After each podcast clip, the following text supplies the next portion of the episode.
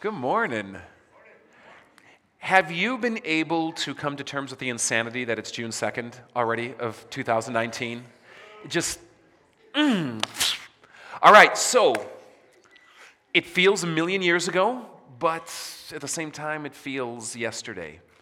In September, we started on a journey, if I can use that language, here at Fellowship of Faith together.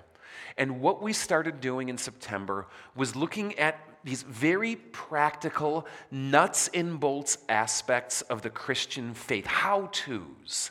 How do we actually follow Jesus day to day? So often we talk about it at theoretical levels, don't we? We get the doctrinal kind of stuff right, the biblical stuff kind of right. But what we've been trying to do is really just unearth so, how do I actually do it Monday morning? And last September, we started with a series and run of all these different how to's that we wanted to address. And today, believe it or not, comes to our last day of this run together. And the topic that I'm going to be sharing with you today is one that I, I got to tell you, I've been excited about. But I think when I say it, you're not going to be, at least at first. But I want to encourage you to hang with me. Thank you. it's allergy season. But I do want to encourage you to hang with me and hopefully see something that I think to many of us feels so know, banal, boring. Been there, done that. See it with new eyes in a new way. Here's what we're talking about How do I deal with a sin in my life? Here's my fear. In approaching a topic like this, as soon as I talk about the word sin and put it in context of a sentence like, how do I deal with it in my life? I think a lot of us kind of go to sleep because it sounds churchy. And so we go into what I would call churchy mode. In churchy mode is kind of this. You, you know what, I don't really need to explain it, but I want to let you know what I mean. It's the kind of mode that a lot of us had when we did church at some point in our life where we just kind of tune back to passive mode, sit and let the churchy words waft over us that kind of live up here in some weird, cloudy etherealness without any real touch point to reality. I feel like that's what the word sin has become. It is either theological or it is churchy. When I talk about sin and dealing with the sin in our life, a lot of people I've talked to and met think we start talking about churchy kind of things, meaning rituals you're supposed to do, practices and patterns that you're supposed to bring into your life in a weekly kind of way. If you grew up Catholic, it might be something like eating meat on Fridays or how you practice Lent. If you grew up Lutheran, it might be about the right kind of way of doing a service. If you grew up Pentecostal, it's how many times you speak in tongues in a given service. I don't know. But sin kind of has these church rule ideas attached. And so I think a lot of us roll our eyes. Kind of just, okay, let it talk out there, and I guess it's supposed to be important. But really, is it? But then I think there's another side that's also true for all of us. And it uses a different set of vocabulary. I want to talk about the regret that you've brought in here today. Because I know you have it. And honestly, if you don't have regret in your life yet, I assure you it will come. It will. I want to talk about those things that you regret, those things that still bring you a sense of shame and sorrow, those things that you carried in here. They hover over you sort of like a specter. And even if it might be something in the past, it hasn't really left or even if it's something that you've dealt with once before, it seems to pop up again.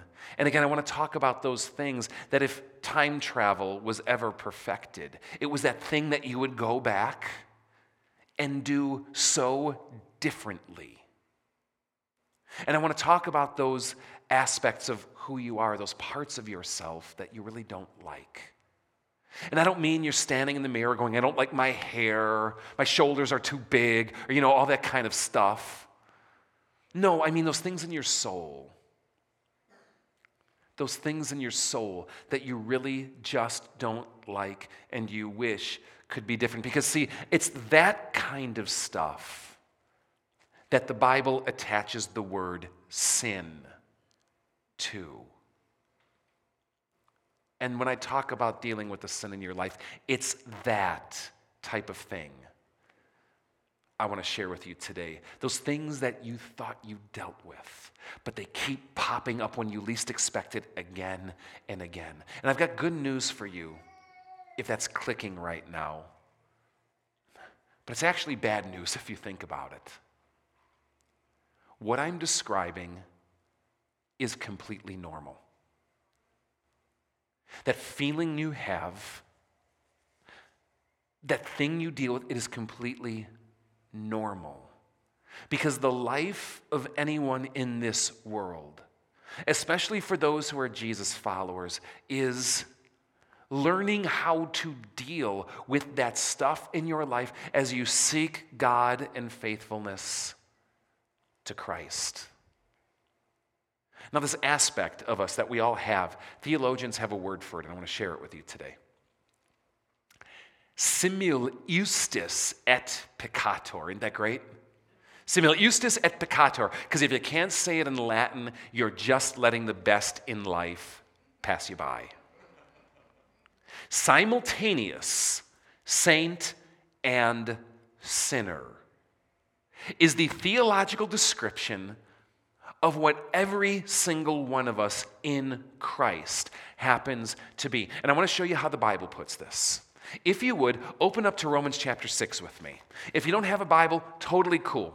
Reach under a chair, you'll find one ducked in there.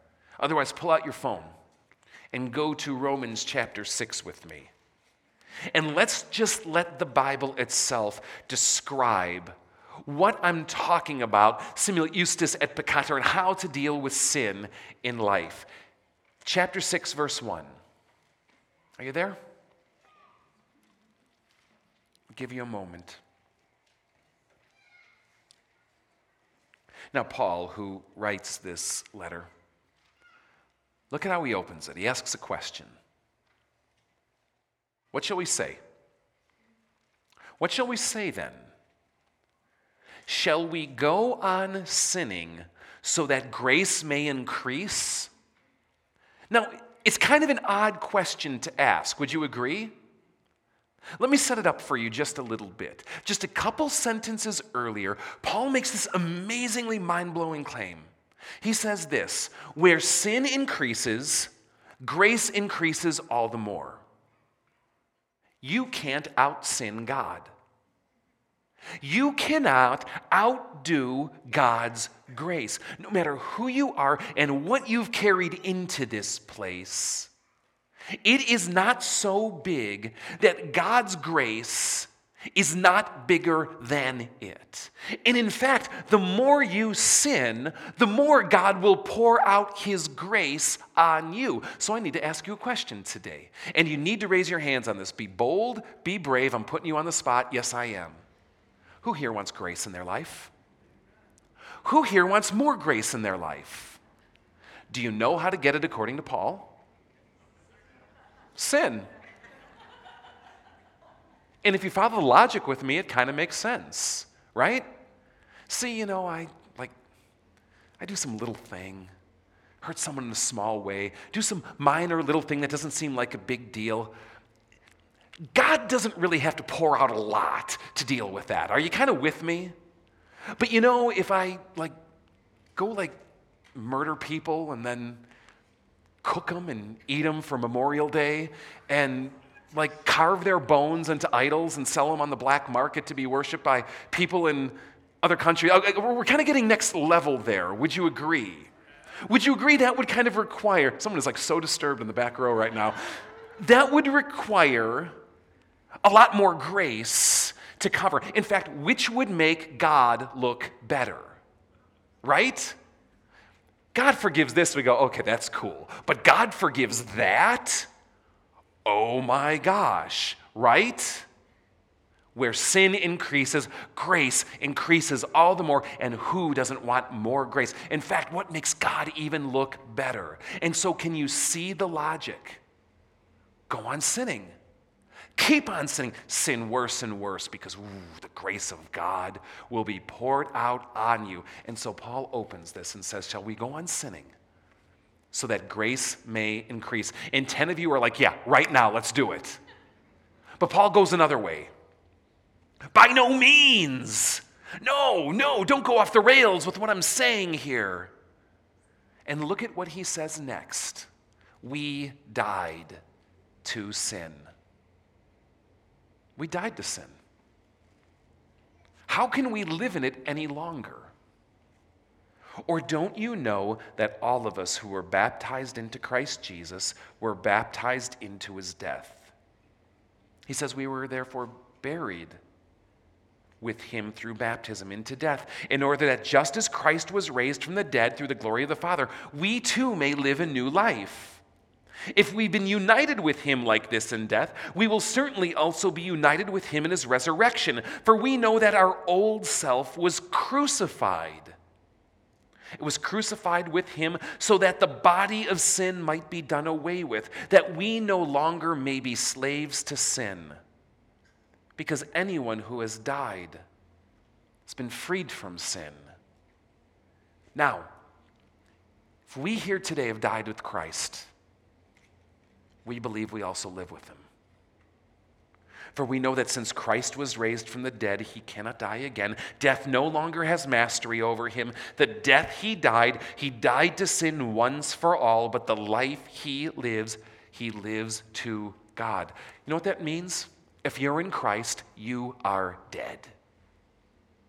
You're a dead person, dead and buried. And sin no longer has power over you. Those regrets, those sources of shame, those things that you hate about yourself. It no longer has power over you because that part of you has been crucified, it said, buried with Christ. If Christ was dead and raised, which he is, you are dead, buried, and raised to in him. Justus Saint is what it means. You are a saint in Christ, in God's eyes. More than that, you're a new creation. See, when it comes to dealing with sin, God is concerned with far more than just forgiving and pardoning. And when we deal with sin in relation to God, it's more than just Him, like, kind of going, don't worry about paying the fine, I've taken care of it. No, it's what the Bible will call transformation, new creation. That God does more than forgive you, that God makes you something new. Jesus will talk about it this way He'll say, You're born again.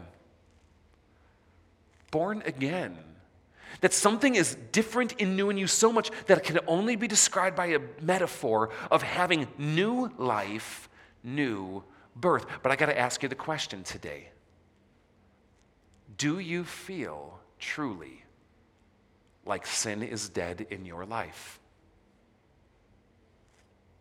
Do you feel like a saint? Do you feel like a new creation who has been liberated from the desire of sin, from the presence of sin, from the stronghold of sin, and from all the ways it grabs hold in your life. Look at what Paul says next. 6 verse 11. In the same way, count yourself dead to sin but alive to God in Christ Jesus. Think about it for a second. Isn't that an odd thing to say? Count yourself dead? Do dead people need to count themselves dead? Do you go to the cemetery and have to go up to the graves of people and go, now remember, you're really dead?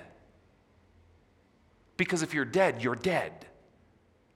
Why do you have to count or consider yourself in any way? It should be a done reality. And yet, that's not what Paul has to say. He says, because of this reality, count yourself dead. Because you know what's funny about that side of ourselves that's supposed to be dead? It loves to come back to life again, doesn't it? It's like the zombies of our former life come out of the grave and come roaming around. It's like, I thought I've dealt with you. And they're back again. Because what Paul gives is this picture of what will be. What will be in Christ someday, the reality of which starts now. But until Christ comes again, we will still be et peccator, sinners as well. Saint and sinner, a justus peccator. It's a description of who you are at the exact same time. Dead to sin, and yet sin's still alive and well in your life. Welcome to the human condition. I love how Galatians has to put this, and I want to read this to you today. Look at what Paul kind of writes. He says, The sinful nature desires what is contrary to the Spirit and the spirit what is contrary to the sinful nature. They are in conflict with each other so that you do not do what you want. Have you ever felt like you were at war with yourself? Like there were two sides within yourself that were competing and vying and fighting? I've got good news for you, which, if you think about it, is bad news. It is completely normal dealing with sin is the reality for anyone this side of eternity. And now I want to show you how. I want to show you a picture here today.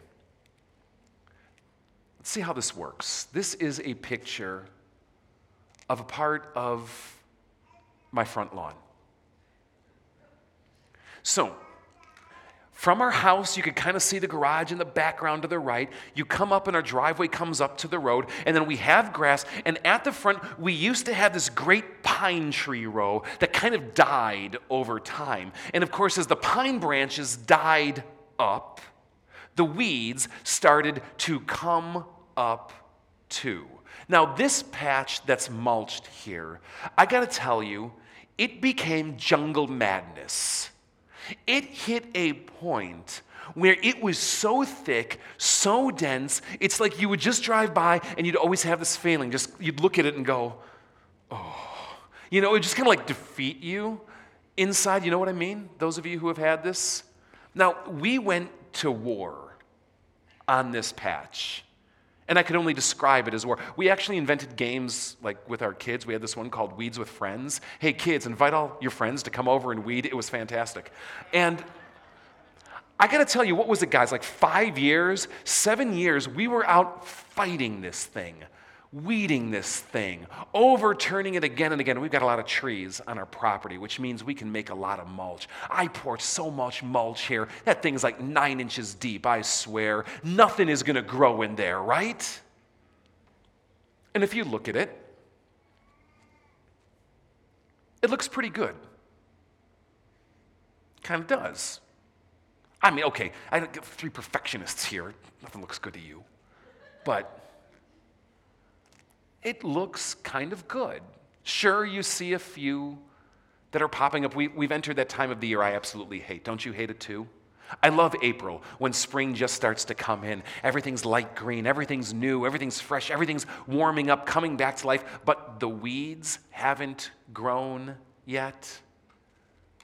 But now it's June, and they're starting to pop up just a little bit. And if you start to look at it closely, you can see that there's a lot more there than you actually catch at first glance. Are you kind of with me on that?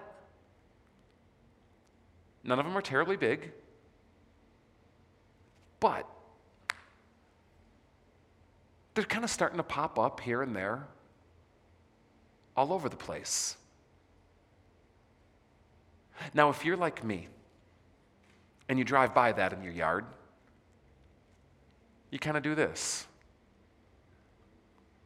Don't worry about it. Looks pretty good. I got other things to do. Don't worry about it. It's not too unsightly, it's socially acceptable for the neighborhood. I can deal with that whenever I want. Maybe an hour out there, go on out, yank it all up, it'll look great again. So why lose sleep over it now? And yet, have you found that what's over the surface is often very different than what's under the surface? That what you see is often just symptomatic of a deeper embedded root network that is far more complex and far more established than meets the eye. Any of you who have ever done gardening or landscape care, you know exactly what I mean, don't you? Now, if you haven't connected the dots yet, let me make it crystal clear for you. This is how I think most of us deal with sin. We look at ourselves and we go, yeah, I look pretty good. Certainly socially acceptable. Certainly nothing that's going to grab notice or stick out or cause complaints. Oh, yeah, we could see a couple of things when we take the time, but it's so kind of absent before our eye that, truth be told, we drive by it a hundred times a day without really paying it a second thought. And if we tend to look a little bit closer, do a little bit more self examination, we go, oh, yeah, I guess there is some more stuff there than I actually noticed at first, but really, it's not that bad. It's not that bad, and I can deal with it whenever I want. It'll be easy when I get motivated or find the time to deal with it in some kind of intentional way. Now, let me show you the same patch from another angle.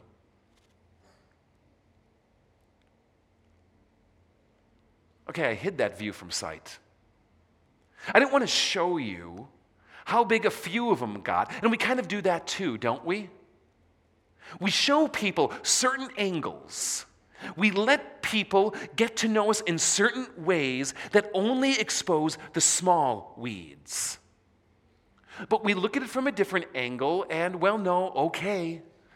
There are some there that have gotten a little bit bigger, a little bit thornier, a little bit more difficult to manage.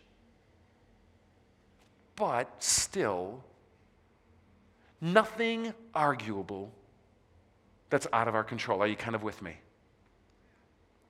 Now, I want to show you another piece of our property. Also up at the front, but now more over to the side. Welcome to my defeat. Yeah, thanks for that. I gave up. I quit over here a long time ago. This patch has defeated me. I hate this patch.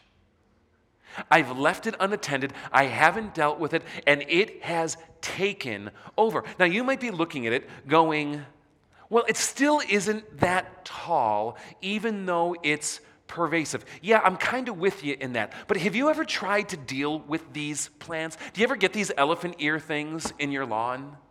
You cannot pull these things out to save your life. I cannot tell you how many times I've kicked them, spit on them, run over them with the mower, yanked them out, only to have the stem break off. Their roots go so deep. I don't understand it. It's like its root goes like 83 miles deep. It's like it's hitting magma layers, and then it starts to sprout out. And no matter what you do, you just can't get it out.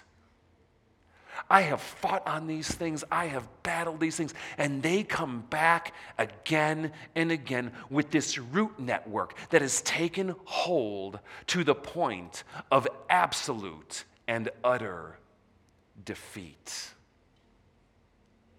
All of this to me is a metaphor for sin. And I want to ask you today how are you dealing with the sin in your life?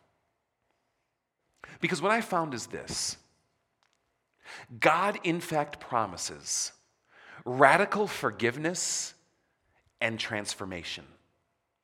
And I have seen it happen for people. I've seen people who have sin entrenched in their life come to Christ in some powerful kind of way and report in words that they can only begin to, be, to describe how these issues that they used to have are no longer there. These struggles that they had are no longer there. And even the desires they had for it, how it now, for lack of other language, feels dead and buried. And I want to tell you this that can happen. But you know what I found the other 90% of the time? God works in a very different way. Through the slow, methodical, vigilant work of uprooting the sin day by day by day. See, in places I don't talk about, I pray at night that God will miraculously uproot that plant. I hope that when I wake up, I'm going to go out and look at that plant, and those things are going to be gone. Daffodils are going to be in its place. The pine trees have grown back to the ground, and someone mulched it while I slept. And you know what? God can do that. He can. And I've been praying for that for years. But it's a funny thing. As long as I've been praying for that, it hasn't happened. Instead, the roots just got deeper. The weeds got more pervasive. Beauty has been marred more and more. And the good and healthy living things have been choked out in the process. I want to compare that to this picture again over here, where we've taken a different approach where the family has gotten intentional about it, and we've engaged in what I would call active weed management, where we turn the mulch once a year, where we walk through it about once a month to do a, a quick pick on whatever has come up. And you better believe it, we can't keep everything out. Certain roots have a way that we've missed of popping up again, and new seeds find a way of planting themselves in it. But would you agree that this is a very different picture than this? See, what does Paul have to say? Count yourself dead to sin. In verse 13 or 12, do not let sin reign in your mortal body so that you obey its evil desires. Do not offer the parts of your body to sin as instruments of wickedness, but offer yourselves to God as those who have been brought from death to life. Offer the parts of your body as instruments of righteousness, for sin shall not be your master. Because you are not under law, but under grace. Dealing with sin is like weed management. It is the constant, vigilant work of examining, identifying, and taking the time to deal with those things that are seeking to take root in your life. Because you know what I found with sin? It is never content to remain status quo. A weed doesn't grow and just say, you know what, I'm just going to kind of stay here. I'm going to get to be about like six inches tall and just like, just, just leave me be in my little place. Have you noticed it never works like that? Leave it go when it wants to grow.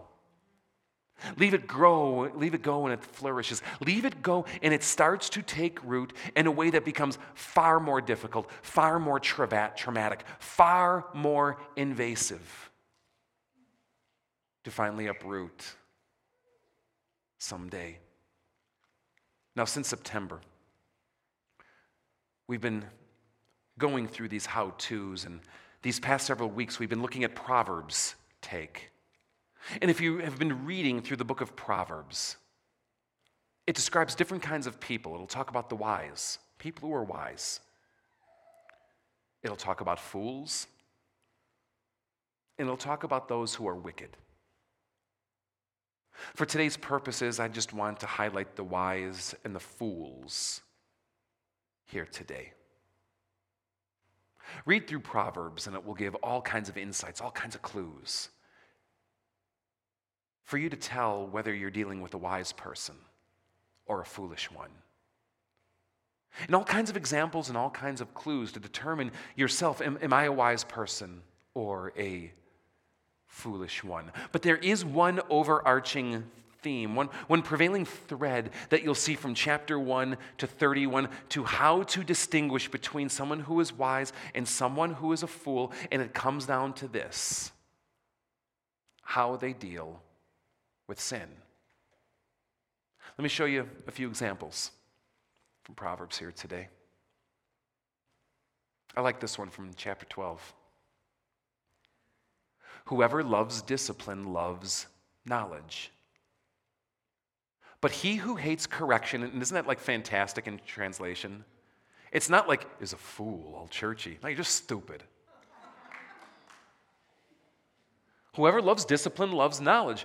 But he who hates correction is stupid. Let me ask you here today Are you the kind of person who loves it when people point out flaws in your life?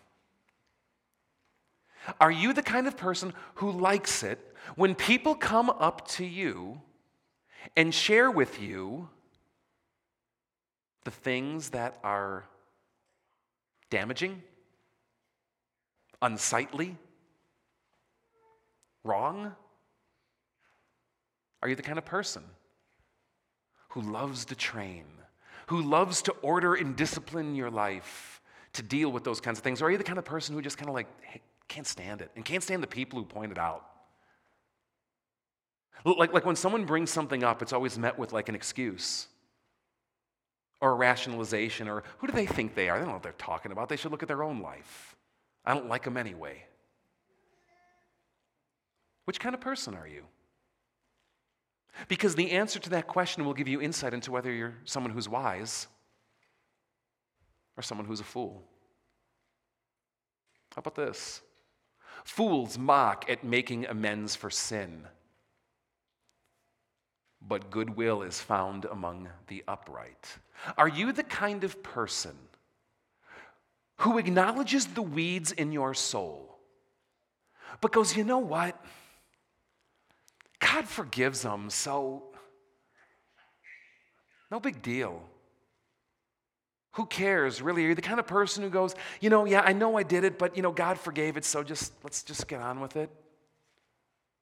Leaving behind whatever mess that you had to make. Or are you the kind of person who's broken over the things that you've done and goes, I know I can't go back and take them.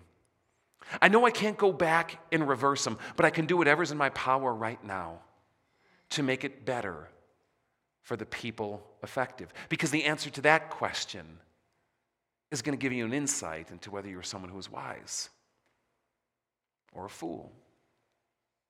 How about this? Who can say, I have kept my heart pure? I am clean and without sin. Are you the kind of person who goes, you know what? I'm a good person. I mean, I know I'm not perfect. no, I'm, I'm good. I'm a good person. And God and other people should just kind of like me for who I am. You know what Proverbs says? You're a fool.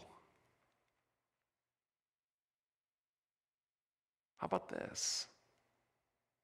He who confesses his sins does not prosper, but whoever confesses and renounces them finds mercy. Are you the kind of person who hides those weeds in your soul? Who keeps people out, doesn't let them in? Doesn't let them see those sides of you, those real sides of you, what you're really struggling and dealing with. Or are you the kind of person who goes, Yeah, I got weeds in my life? And not because you're boasting and not because you're bragging, but acknowledging, Yeah, they're there. I don't like them. And I'm trying to deal with them. And I don't know what to do. But you know, I'm admitting them here today, and I'm saying I don't want them anymore. What kind of person are you?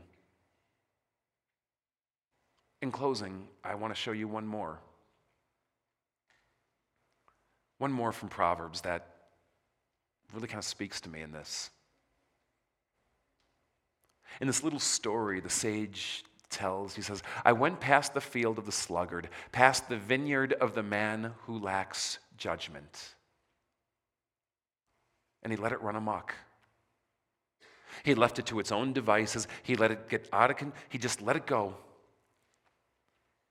Thorns had come up everywhere. The ground was covered with weeds, and the stone wall was in ruins. I applied my heart to what I observed and learned a lesson from what I saw. See, the question I just want to leave you with today is this. As you look at the lawn of your heart and soul, What are you doing about what you see? Because the answer to that question makes all the difference between wise or fool in God's eyes. And God pities the fool.